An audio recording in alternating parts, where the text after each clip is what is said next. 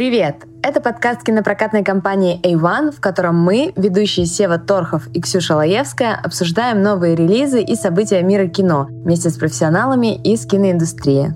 Привет, привет, привет! Сегодня мы говорим о корейском кино, и не просто так, а в контексте нашего нового релиза корейского боевика «Охота», который снял актер, исполнитель главной роли в самом популярном сериале, или правильнее сказать, дораме в истории Netflix Игра в кальмара Ли Джон Дже. И это его режиссерский дебют, премьера которого состоялась в Каннах, и «Охота» выходит в прокат с 18 мая. Это первый боевик в истории A1, еще и корейский, поэтому мы решили разобраться в специфике корейского кинематографа и поговорить с редактором медиа «Кинопоиска», участницей нашего любимого проекта «Синемаголикс» и эксперткой по корейской культуре, замечательной Кири Голубевой. Кира, привет! Привет. Привет, Ксюша, привет, Сева, привет, э, слушатели и поклонники Иван. Я очень рада, что вы меня позвали. Э, я реально люблю вас. Я надеюсь, то, что будет интересно нам сегодня. Да, мы вообще в этом не сомневаемся и очень рады тебя слышать. И будет небольшой спойлер, да, мы сейчас э, говорили до того, как нажать на кнопку записи, что это твой первый подкаст, и мы надеемся, что тебе очень понравится, и ты продолжишь заниматься этим с другими. Да, подкаст, я подтверждаю все слова Ксюши, да. А может быть, не буду. Может быть, это будет уникальная, вот знаете, уникальная возможность послушать меня только здесь. Нас устраивает оба варианта. И на самом деле хочется начать разговор э, с того, как ты полюбила вообще корейское кино и культуру и стала тем самым экспертом, которого мы пригласили. Мне кажется, то, что какого-то неожиданного щелчка у меня не происходило. То есть мне всегда нравилось азиатская культура. Я бы, может быть, даже могла назвать себя экспертом по азиатскому кино, но скорее последние просто годы, это не связано с игрой в кальмара, да, как, знаете, бывают глоры, которые начинают любить э, футбольную команду, когда она выигрывает что-то. Есть люди, которые начинают фанатеть от чего-то после того, как фильм там или сериал стал популярным. Мне нравится, вот если говорить в целом про Азию, их какая-то классная фокусировка на деталях, на том, что они очень классно смешивают разные жанры, и что в Корее и... Ну, мы сейчас Японию не берем, да, потому что, как бы, вот есть у нас подкаст про Корею, и почему, как бы, мне, мне нравится в целом корейское кино. В первую очередь, я обожаю, когда ты смотришь фильм, и он тебе кажется сначала, что это, например, драма, а потом происходит какой-то щелчок, и ты понимаешь, что, что это там детектив, а потом это комедия, и ты всегда находишься на таком, не то что в напряжении в плохом смысле, а в хорошем. То есть ты не знаешь, что ожидать от фильма. То есть даже если это, например, драма, и когда они, например, не уточняют, что это комедия, он все равно может оказаться комедией. И плюс мне нравится корейская, наверное, культура тем, что она не похожа на нашу, то есть она не похожа на американскую, она не похожа на европейскую, то есть это что-то совсем не похоже на нас. И вот когда это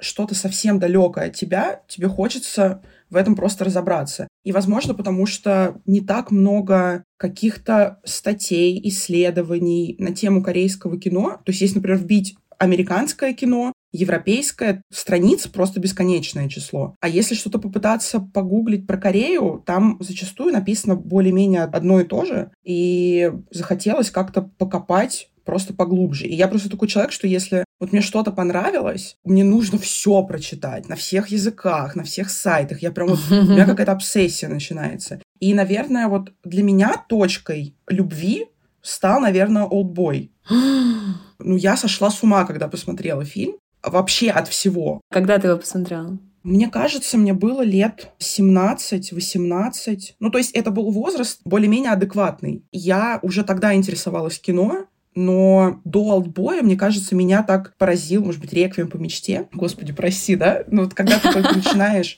интересоваться 17 кино, можно. Да, ты начинаешь смотреть какие-то фильмы, которые там общепризнанно, они крутые. Там, да, «Реквием», не знаю, «Побег из Шоушенка», вот это вот все. И вот на фоне этого всего «Олдбой» мне показался вообще чем-то, ну, реально с каким-то сумасшедшим фильмом, который невероятно снят, с невероятной игрой, с твистом, который, простите, я до сих пор, вот когда, мне кажется, сейчас даже, при условии что я кучу фильмов, например, смотрела, если вспоминать вот фильм, в котором невероятно неожиданная развязка, мне до сих пор, наверное, первым приходит «Олдбой», потому что, ну, в конце выясняется, это просто... Да. без комментариев, да, мы не будем спойлерить, вдруг люди как бы не смотрели его. И поэтому я поняла то, что, ну, наверняка это не единственный фильм такой крутой. И как-то вот я начала этим всем интересоваться, и вот меня просто засосало, и, и все, и уже как бы обратной дороги нет. И, естественно, как бы ты дополнительно, ты понимаешь, что, что это все-таки азиатский регион, и ты начинаешь еще там смотреть фильмы, там вообще Китай, Япония, Гонконг и прочее, прочее. Поэтому все как-то очень естественно произошло со мной. Сев, расскажи, а как твое знакомство? Я был еще совсем малышом. Я очень любил журнал Total DVD, и э, там вся редакция была неравнодушна к азиатскому кино. К каждому выпуску там прилагался DVD-приложение с фильмом, и очень часто там были корейские триллеры. И в совсем нежном возрасте, мне было 8-10 лет, я посмотрел совершенно безумные, не предназначенные для меня и для того возраста фильмы, такие как «Безумный следователь», «Я видел дьявола», «Олдбой» был в их числе, «38-я параллель». И вот, наверное, тогда я впервые по-настоящему окунулся во взрослый корейский кинематограф. Но психика моя пошатнулась, конечно. Я смотрел это в тайне от родителей все. Да, никто сильно не проверял. Ксюша, а ты как? Надеюсь, твоя мама не будет слушать этот подкаст. К сожалению, будет. Слушайте, ну я вот тот самый Глор, мне кажется, потому что на волне популярности «Паразитов» в повторный прокат в 2020 году вышел «Олдбой», и, собственно, я пошла на сеанс, и, разумеется, когда фильм закончился, ну, меня просто вжало в кресло, и я такая, что это было? Это просто великолепно, и я безумно счастлива, что я посмотрела это в кино, потому что я не знаю, кому стоит сказать спасибо за это, за то, что возвращают в целом фильмы, какие-то культовые на экраны, но это было просто прекрасно, и я поняла, что корейский кинематограф — это тоже то направление, куда стоит смотреть, но, если честно, я очень мало фильмов посмотрела, очень мало корейского кино, мне кажется, в сравнении с вами, поэтому, поэтому я не эксперт я тоже относительный профан в корейском кино, и поэтому тем ценнее сейчас разговаривать с Кирой об этом всем. Я просто хотела сказать по поводу сюжета «Олдбоя». У меня были к нему большие вопросики. У меня вот именно к визуальному повествованию, к саундтреку, ко всему не было вообще никаких вопросов, но сюжет я такая, вау, вот это закрутили. Да, извиняюсь, Сев, какой у тебя был вопрос? Кирос, когда ты начала интересоваться корейским кино, ты насколько активно обращалась к классике? Потому что я не раз видел тезис о том, что 50-е, 60-е — это золотой век корейского кино. И я, например, с 50-х, 60-х ничего не смотрел в Корее. И мне интересно, как сейчас смотрится корейское кино тех лет, как продукт своего времени, или это все еще очень классное и своевременное кино? Вообще получается то, что у Кореи, у нее, как у страны, судьба достаточно непростая. То есть они были с 1910 по 45 они были под оккупацией, под японской оккупацией. Потом у них началась Корейская война в 50 году и закончилась в 53 И поэтому тогда у людей была потребность в каких-то фильмах, которые дают тебе какую-то надежду на какое-то там светлое будущее. То есть, естественно, страна, которая прошла такие ну, достаточно тяжелые события, у них был и очень и, и большая бедность, и какое-то всеобщее отчаяние в воздухе было. И пока еще Корея находилась под японской оккупацией, корейского кинематографа в целом его как национального не существовало, потому что деньги все, если фильмы снимались они шли японцам, но фильмы можно было снимать только там какие-то мелодрамы или фильмы про японские, то есть которые там как-то благоприятно показывали влияние вот этой вот японской оккупации на страну. Но мне кажется, с классикой южнокорейских фильмов, ровно как и с классикой всех фильмов вот старых лет, когда ты смотришь сейчас, они тебе кажутся, ну вот старыми. Ну, я не знаю даже, как логично подобрать было слово, что они для своего времени были очень классными, потому что тебе не дают снимать сначала про то, как все на самом деле происходит в стране. И тут тебе как бы открывают, дают какой-то баллон с кислородом, и ты наконец-то можешь говорить о том, о чем раньше тебе просто как бы, ну, не давали. И плюс в стране был экономический кризис, потом жесткая правая диктатура, и в то время как во всем мире уже кино снимали, ну, как бы его штамповали, просто не знаю, мне кажется, может быть, там сотни выходили фильмов, в Корее выходило очень маленькое количество, и, и тем оно, наверное, ценнее, потому что когда в условиях вот такой вот жесткой цензуры появляются какие-то новые голоса, это всегда, мне кажется, выглядит очень, ну, то есть как бы необычно. То есть это появляются какие-то новаторы, люди, которые наконец-то осмеливаются переосмыслить очень важный период как бы жизни своей страны. И почему еще это называется «золотой век»? Потому что после окончания Корейской войны, вот смотрите, с 1950 по 1953 год на территории страны было снято только 14 фильмов. И они практически все были утрачены и до наших дней даже не дошли. И после окончания конфликта президент Ли Сен Ман он попытался эту отрасль возродить, ну, то есть возродить кинематограф, и освободил ее от налогов. Это был 1953 год. И то есть эта мера достаточно необычная, но она, достал, она оказалась достаточно эффективной в сфере киноискусства, и кино начало как бы восстанавливаться. И благодаря тому, что государство очень было само заинтересовано в том, чтобы кино поднять на, ну, как бы на достойный уровень, а уже сотни фильмов начинали показывать, и плюс они были достаточно коммерчески успешными. Но в 50-х, 60-х годах доминировали достаточно однообразные картины. Это были такие мелодрамы. И вот я не знаю, например, есть две самые известные. То есть вряд ли многие люди, которые начинают знакомство с корейским кинематографом, они начинают знакомство с ними. Но, например, там есть два известных фильма. Это называется Чхун Хян, режиссера Лю Кюк Хвана, и Мадам Свобода. 56 года Хан Хюнг Мо, режиссера. Сейчас, если пересматривать эти фильмы, если ты знаешь как бы бэкграунд страны, то они, конечно, смотрятся очень круто. Потому что ты понимаешь, что, что вот не было ничего, и потом появилось это. И это, конечно, очень круто. И за счет того, что вот тогда снимали вот эти вот мелодрамы с каким-то налетом на хорошее будущее, это с тех лет, мне кажется, вот и до наших дней дошло, и многие фильмы взяли от 50-х, 60-х годов, ну, то есть как бы вдохновились ими, и многие темы, они перекликаются, там, я не знаю, в сегодняшнем кино, которое снимает, вот, например,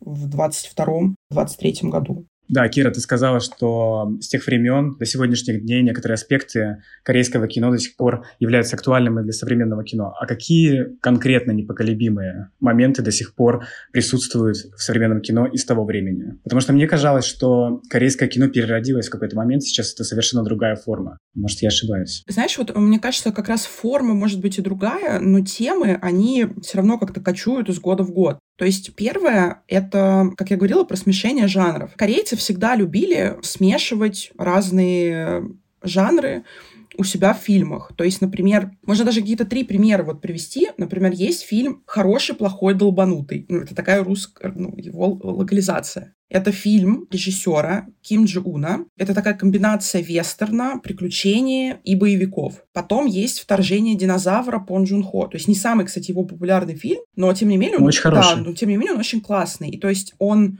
одновременно и фильм про каких-то монстров, это и драма, и комедия. То есть это вот, ну, может быть, кто не знает, то есть это история такой одной семьи, чью дочку похищает такой гигантский монстр, а он появляется из-за того, что во время утилизации формальдегида, кажется, с американской военной базы в реку Хан выливается огромное количество токсичных веществ. И как бы вот этот монстр, он как бы зарождается. И этот фильм был супер популярный, когда он вышел. Его посмотрело, я не помню точно количество людей, но это было там больше четверти населения страны. Или там фильм «Дрянная девчонка», который там и драма, и комедия, и мелодрама. То есть это, возможно, не темы, но вот эта вот жанровая солянка, она как-то у корейцев всегда очень классно проявлялась. Плюс, несмотря на то, что у Кореи произошел очень как бы скачок от просто аграрной страны до страны, у которой супер классная экономика, разрыв между богатыми и бедными, он колоссальный. И он растет до сих пор. И в стране, несмотря на то, что кажется, что это там супер процветающая страна, там на фоне даже их соседа, да, Северной Кореи, проблем у них действительно много. Это и там и безработица, и суицид. И поэтому эти проблемы, они как бы преследуют все равно страну на протяжении многих лет. И, соответственно, это всегда находит свое отражение вот в фильмах, которые выходят и которые там и в 80-х выходили, и которые выходят сейчас. И поэтому, мне кажется, вот в целом классовое различие и желание, чтобы, короче, у людей была надежда вот на что-то хорошее. И очевидно то, что вот страна, которая пережила столько ужасов, у них есть и проблемы, и потребность в чем-то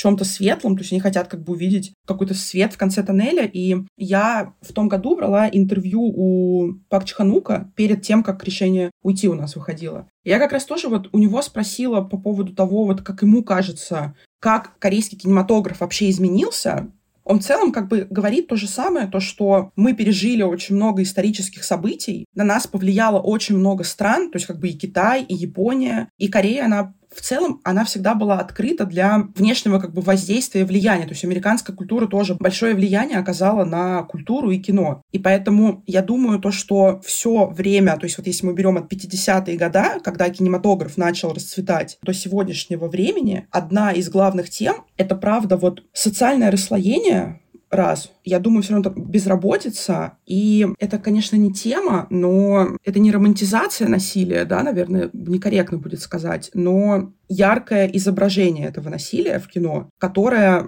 ну вот, скорее всего, я думаю, началось как раз с Олдбоя. Я думаю, вот эти вот основные темы, они как раз, их часто можно увидеть и в ну, там, возьмем «Паразиты», да, просто это самый оптимальный пример, потому что его, мне кажется, ну, большинство людей видело. Или там даже та же самая игра в кальмара. Почему она стала супер крутой? Потому что в одном сериале соединилось абсолютно вот все, что только можно было. То есть социальное расслоение, бедность населения, плюс в, в сериале говорится там о забастовке. Забастовок тоже в Корее было очень много даже вот та же самая охота, о которой, ну, наверное, мы попозже поговорим, которую вот вы выпускаете, угу. там же тоже события происходят в 80-х годах, как раз когда в стране была военная диктатура. И фильм, он как бы не основан на реальных событиях, но он их как бы вплетает очень органично в сюжет. И вот как бы игра в кальмара, она объединила все темы, мне кажется, которые корейский кинематограф когда-либо поднимал, и поэтому она стала типа такой крутой. И «Паразиты» по настроению, они похожи тоже на игру в кальмара, потому что там тоже об этом же и говорится. То есть про бедность, про расслоение и такая же жанровая солянка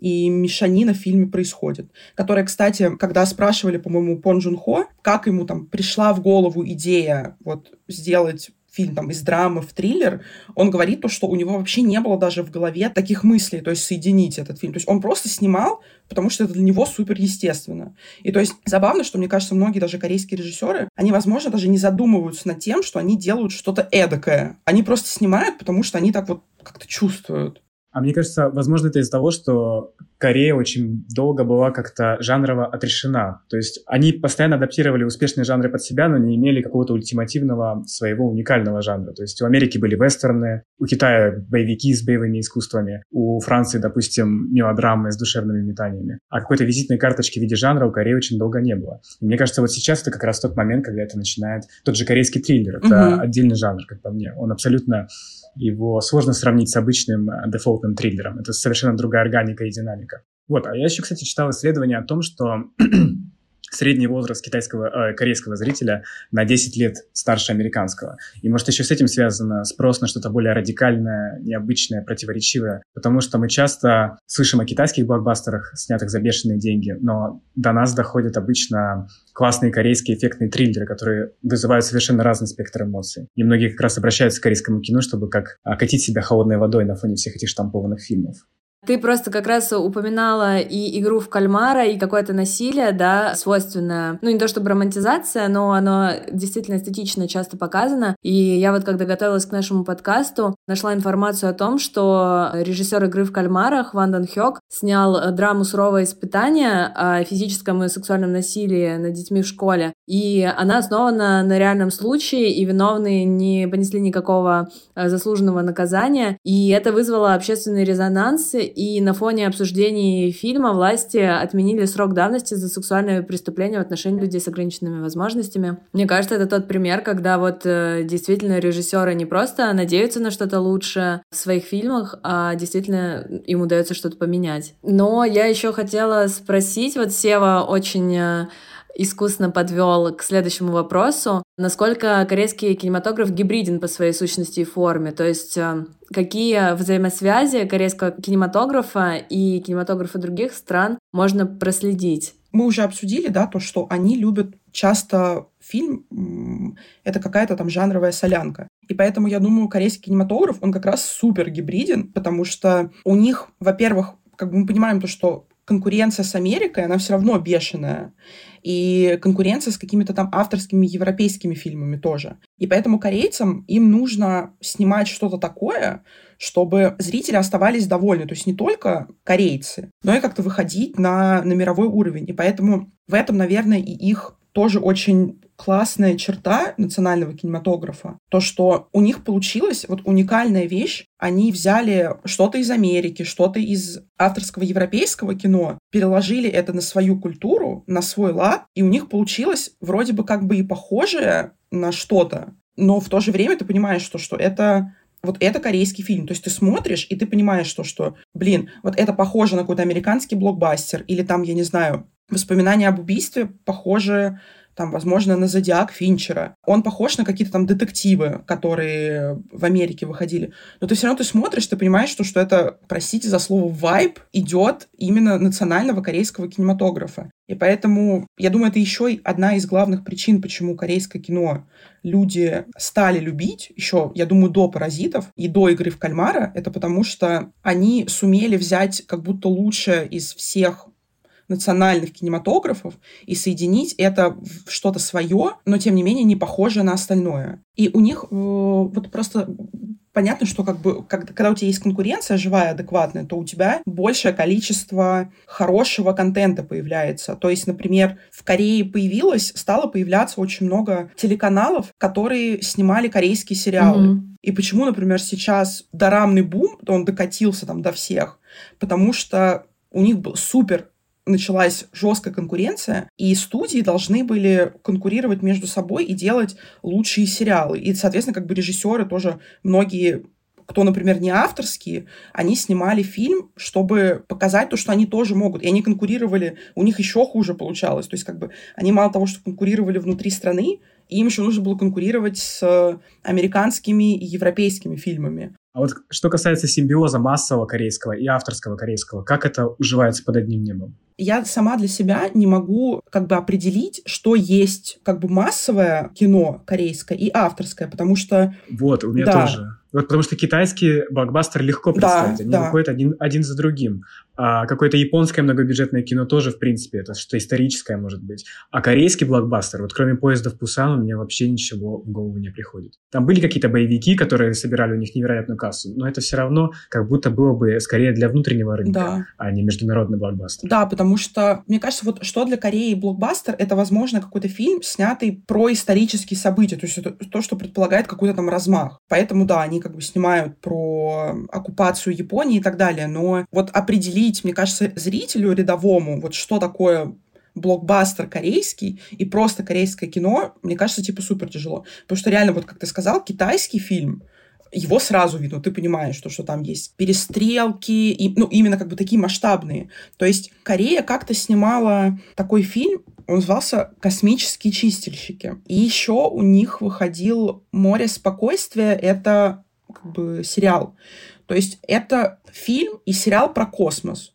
То есть как будто, когда ты говоришь фильм про космос, тебе кажется, что это как будто бы блокбастер. Ну, потому что это что-то прям такое, требующее больших ресурсов, большого бюджета и так далее. Но когда ты его смотришь, у тебя нет этого ощущения блокбастера. Поэтому я, честно, я думаю, это что-то вот одно из другого вытекающее. То есть это корейский кинематограф, это смесь блин, жанровая и смесь авторского и как бы мейнстримного кино. То есть, я не знаю, «Алтбой», может, это блокбастер, по сути. Ну, то есть, это, это огромный фильм, мейнстримный. Ну, мне кажется, он невольно стал блокбастером, да, пока да. шел по своему фестивальному пути. Мне кажется, изначально это максимально авторский фильм, который мог снять только Пак Чен Уг. Мы говорили про золотой век корейского кино, который там 50-е, 60-е. Ну, например, одним из самых вообще крутых фильмов, которые когда-либо были сняты в в Корее. Он был снят в 1926 году.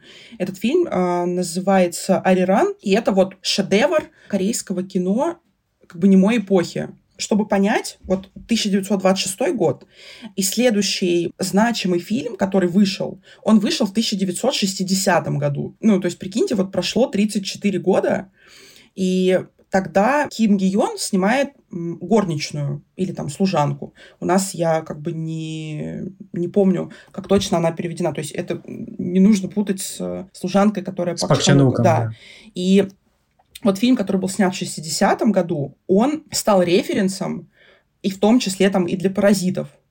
И следующий как бы виток, как бы следующий год, когда появлялся опять какой-то крутой фильм, это 92 год. То есть вот с 1926 по 1992, вот если выделять какие-то фильмы, которые были не то что революционными, но очень значимыми, то есть мы два сейчас выделяем. Понятно, что их было как бы больше, но если взять, вот представьте какой-нибудь европейский или американский кинематограф, сколько фильмов вот за это время сняли они. Ну, там просто будут тысячи, наверное, ну, как мне кажется, да. И поэтому, если говорить про корейскую новую волну и про 90-х, я могу просто вот, например, вспомнить фильм, он называется «История о жизни в браке» или «Брачная история». Это фильм 92 -го года. В 1988 году в Корее сняли ограничения на прокат зарубежных фильмов. То есть до этого они были ограничены. Ну, то есть как бы чтобы больше выходило корейских фильмов, естественно, нужно было запретить, чтобы выходило много зарубежных фильмов. Знакомая история. Да, да, жиза реально, вот. И поэтому м- зрители как бы стали охотнее идти на голливудские фильмы. И то есть опять в корейской индустрии начался кризис. То есть вот там просто кризис за кризисом. Какая-то революция за революцией, война за войной. Ну то есть и поэтому и только в 93 году на долю, мне кажется, вообще всего корейского кино приходилось около 15% рынка. То есть это был вообще самый низкий показатель с 50-х годов. И вот те, кто спасли не только индустрию, но и страну, это были вот эти вот чебали, крупные вот эти бизнес-конгломераты, которые помогли стране подняться и в экономическом плане, и в, соответственно, как бы и кино у них стало развиваться круче. И поэтому, может быть, вот с этого фильма мы и можем начать, вот если нам важно вот представить, что нам важно понять, с какого фильма начался вот этот вот щелчок возрождения корейской новой волны, вот я бы, например, назвала «Брачную историю» Ким И Сока, режиссера корейского, потому что он был достаточно важным, потому что он был создан видеоподразделением Samsung. И он был вообще, он оказался самым-самым кассовым южнокорейским фильмом, когда он вышел там в 1992 году. И за период с 1090 по 95 он был там одним из самых посещаемых еще фильмов, потому что у него был очень классный сюжет на самом деле, потому что там пара отправляется в медовый месяц, и когда они возвращаются после него, оказывается то, что они не так уж классно подходят друг другу. И поэтому там очень такая сильная, классная главная героиня, которая пытается быть самостоятельной выходит как-то из тени своего мужа. И поэтому это был на то время еще супер важный фильм, который критиковал как бы институт браков ну, в Южной Корее, потому что это достаточно все равно патриархальная страна, консервативная такая. И поэтому вот может быть, этот фильм вообще он оказался очень крутым, потому что он и критиковал брак, и вышел после кризиса, и ему помогла компания Samsung, которая там сейчас вообще одна из самых супер э, знаю, прибыльных, классных и крутых. И поэтому вот, наверное, с этого уже момента можно говорить о корейской новой волне. И то есть потом уже вот пошли воспоминания об убийстве. До этого был там фильм «Шире», такой есть 99 -го года. «Олбой», «Вторжение динозавра» и, я не знаю, «Служанка». Ты логично подвела к э, корейцам и к их э, кинематографу, да, то есть к зрителям корейским, насколько они вообще любят свой кинематограф и насколько отдают предпочтение Западу. Ты знаешь что-нибудь об этом? Мне кажется, самым лучшим примером будет привести, когда я была на Пусанском кинофестивале, журналистов из других стран было очень мало, потому что это как бы азиатский фестиваль, и туда в основном приезжают журналисты там из, э, например, Японии и так далее. И как люди реагируют на шутки и на фильм американский, европейский, это всегда достаточно реакция сдержанная, ну и спокойная. Но когда я была на возвращении в Сеул, который, да, вы выпускали, Который, да. Да. Ты понимаешь, насколько для них проблема самоидентичности важна. Они, конечно, любят свой кинематограф больше, чем зарубежный. То есть это видно по реакции просто людей на любых вообще рандомных сеансах и на сеансах корейс- корейских фильмов. Они смеются над шутками в голос, они плачут, они эмоционально что-то обсуждают.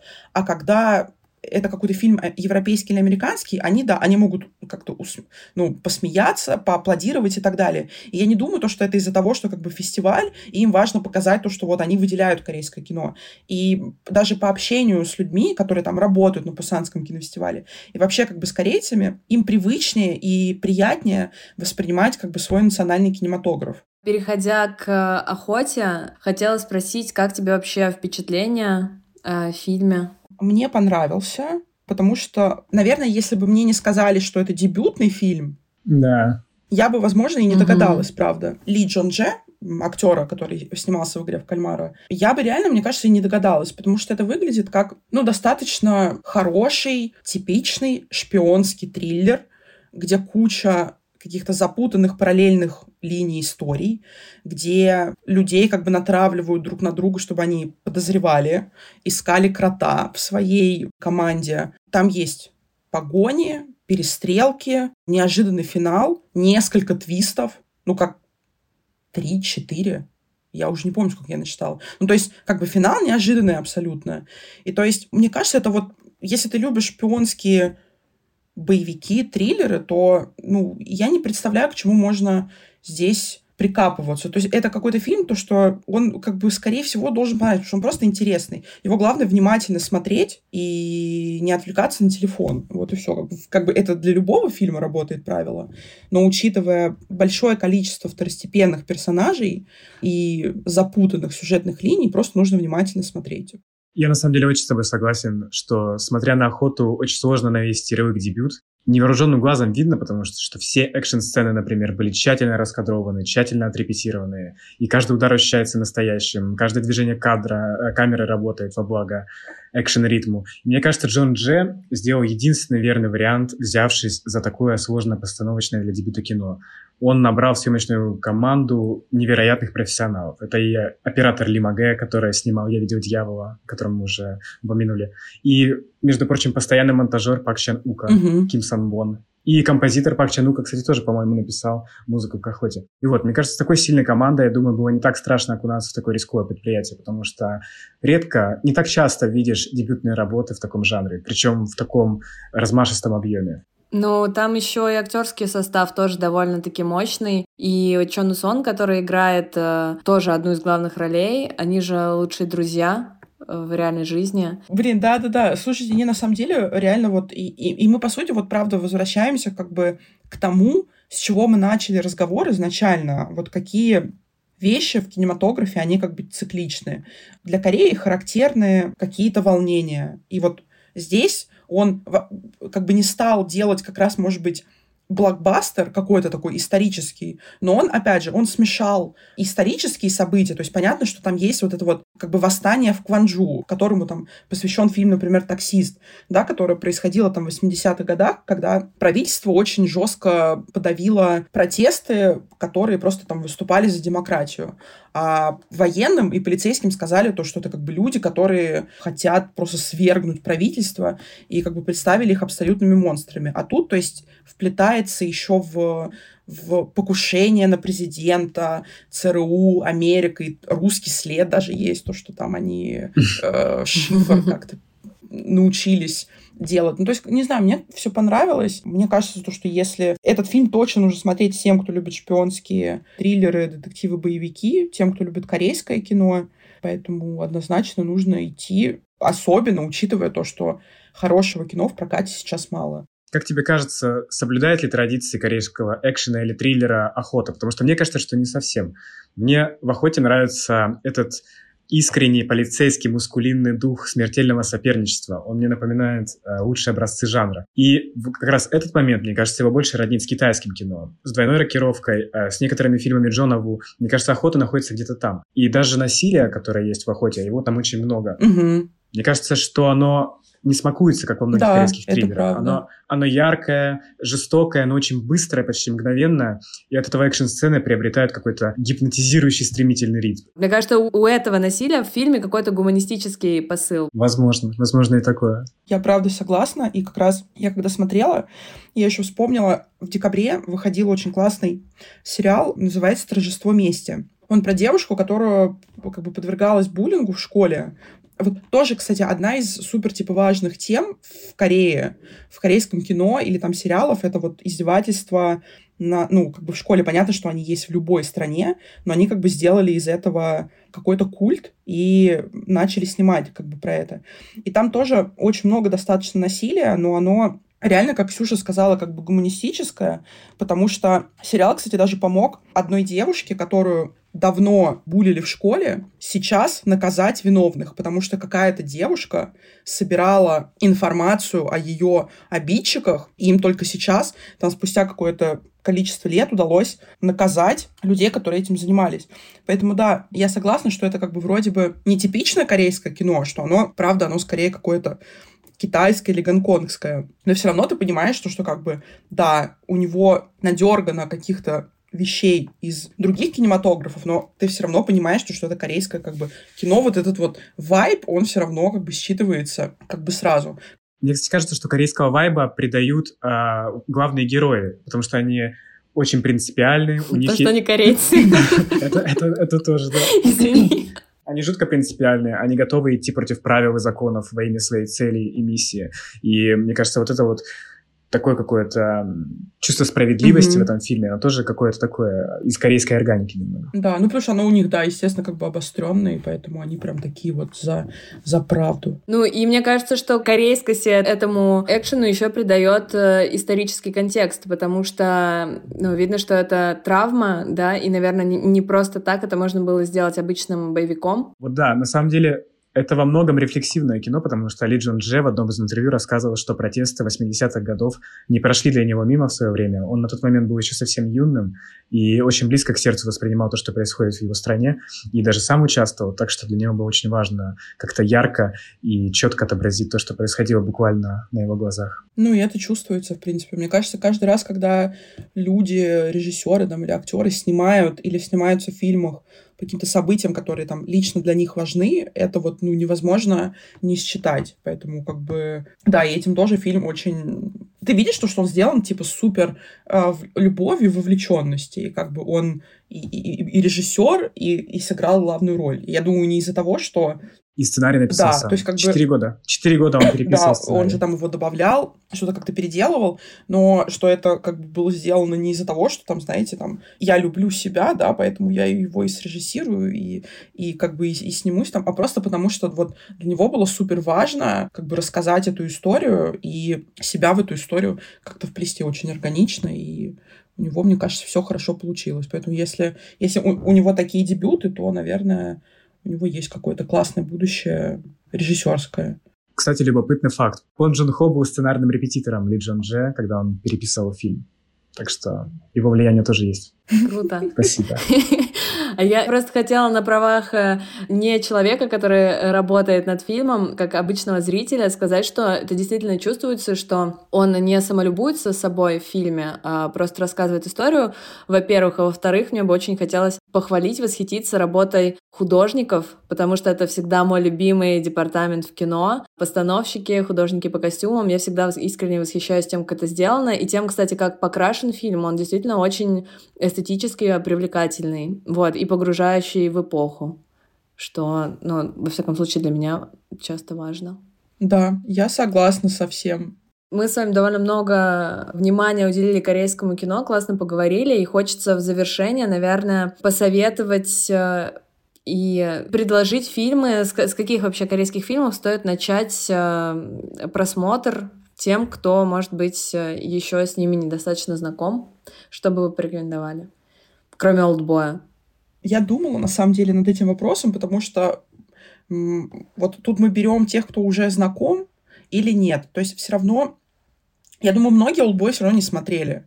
Ну, то есть вот Oldboy... Но опять же, а Oldboy вам не кажется излишне радикальным для начала? Мне кажется, можно начать с чего-то более мягкого, а к Oldboy перейти уже на второй, третий корейский фильм. Все-таки он... Знаешь, это, наверное, если выстраивать какой-то вот порядок, то, наверное, да, как бы ты прав, то, что, наверное, вряд ли ты будешь первый фильм советовать сразу. Вот мы берем человека, который никогда не видел корейское кино, то, наверное... Но, но с, с другой стороны, знаете, на меня это, например, оказало наоборот хороший эффект. То есть я посмотрел... Да, меня 8 лет тоже, на самом деле, это нисколько не отвратило. То есть я не разочаровалась. Я, наоборот, такая, как бы, ого, круто. И поэтому и, и дальше как бы пошло-поехало. Ну, я просто подумала о том, что вот если рекомендовать, э, да, тоже то, того же Ким Кидука, я изначально думала, что же я порекомендую. Весна, лето, осень, зима и снова весна. Мне кажется, это вообще просто совершенно другой кинематограф, и с него тоже как будто бы странно начинать знакомство, хотя это то кино, которое совершенно тебя не отпугнет. Да, или «Пылающий». Тоже, кстати, «Пылающий», он даже больше по... Он, кстати, хит. Да, по эстетике похож на даже какой-то, мне кажется, больше японский фильм.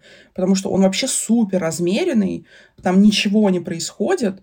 Но я всегда, на самом деле, «Пылающего», я вообще всегда советую смотреть все фильмы Ли Чандона. Вот абсолютно взять его фильмографию и поэзия, «Мятная конфета», «Пылающий», я прям вообще обожаю его. И, наверное, он мой любимый режиссер. У него как раз очень классные такие хорошие фильмы, а, без какого-то надрыва, без... Они как бы корейские, но в то же время они достаточно спокойные. И есть еще один фильм, называется «Калибри». Фильм режиссер Ки, Ким Бора. Он про девочку 14-летнюю. У нее складываются такие доверительные отношения с учительницей по китайскому языку. Я тоже его как бы абсолютно всем советую. Я думаю, он переведен как «Калибри» у нас. В 2018 году вышел. Поэтому я бы, наверное, вот лично от себя, я бы посоветовала посмотреть фильмы Ли Чандона и фильм «Калибри». 2018 года. Так-то, конечно, все хочется посмотреть. Что, мне кажется, то, что какой бы фильм вы не выбрали, по моему мнению, он вряд ли может разочаровать. Мне кажется, любой корейский фильм вас каким-то образом подстегнет к тому, чтобы изучить еще больше. Но если от меня, то посмотрите Ли Чандона всего, пожалуйста. Умоляю. Ну, я бы для входа э, порекомендовал более мейнстримные штуки. Мне кажется, «Воспоминания об убийстве» — идеальный фильм для того, чтобы вот так вот взять и с удовольствием посмотреть без всяких э, американе и корейское кино. Тем более оно очень сильно вдохновлено американским кинематографом, потому что Пон Джун Хо очень серьезный синефил. И, наверное, объединенную зону безопасности mm-hmm. я бы порекомендовал. Потому что, мне кажется, мало в каких корейских фильмах есть столько сердца современных. И его, несмотря на то, что снял Пак Чен Ук, он такой душевный, э, чертовски грустный, но при этом навсегда э, как-то застревающий внутри. И, несмотря на это, очень противоречивый, и все равно там э, такое корейское построение сюжета есть, и корейская органика очень чувствуется, поэтому «Объединенная зона безопасности» я всем очень рекомендую. А, еще решение уйти. Но Ксюша ненавидит этот фильм, поэтому... Это... Почему мне об этом не было сказано перед подкаста? А? Почему? Да, я ждал момента. поэтому. Я ждал момента, чтобы это сказать. «Решение уйти» — восхитительный фильм, один из лучших фильмов прошлого года. Да, я согласна. Но, к сожалению, не для Ксюши. Да, и, к сожалению, не для Академии. Я его не ненавижу. Оскара, которая не включила его в лучший иностранный. Его то, что не номинировали, это преступление против кинематографа. Мне кажется, Пак Чан снял лучший фильм современного отбоя, как по мне. Вот. Если что, я не прикладывала к этому руку, но просто я, я зачем-то сравнила этот фильм с «Олдбоем», этого не нужно было делать, и, естественно, в общем, в моем каком-то внутреннем рейтинге решение уйти проиграла. Mm-hmm. Ну, а я от себя, конечно же, посоветую вам смотреть фильм «Охота» Ли Джун Дже, который выйдет 18 мая в кинотеатрах. Спасибо большое, Кира, что пришла и поговорила с нами. Было классно. Спасибо, Кира. Блин, да не за что. Спасибо, ребята, вам, что пригласили и вовремя останавливали меня. Спасибо большое, слушатели, что были с нами. Пишите свои комментарии, ставьте оценочки, нам это важно по-прежнему. Вот, и до новых встреч в кино. Пока. Пока.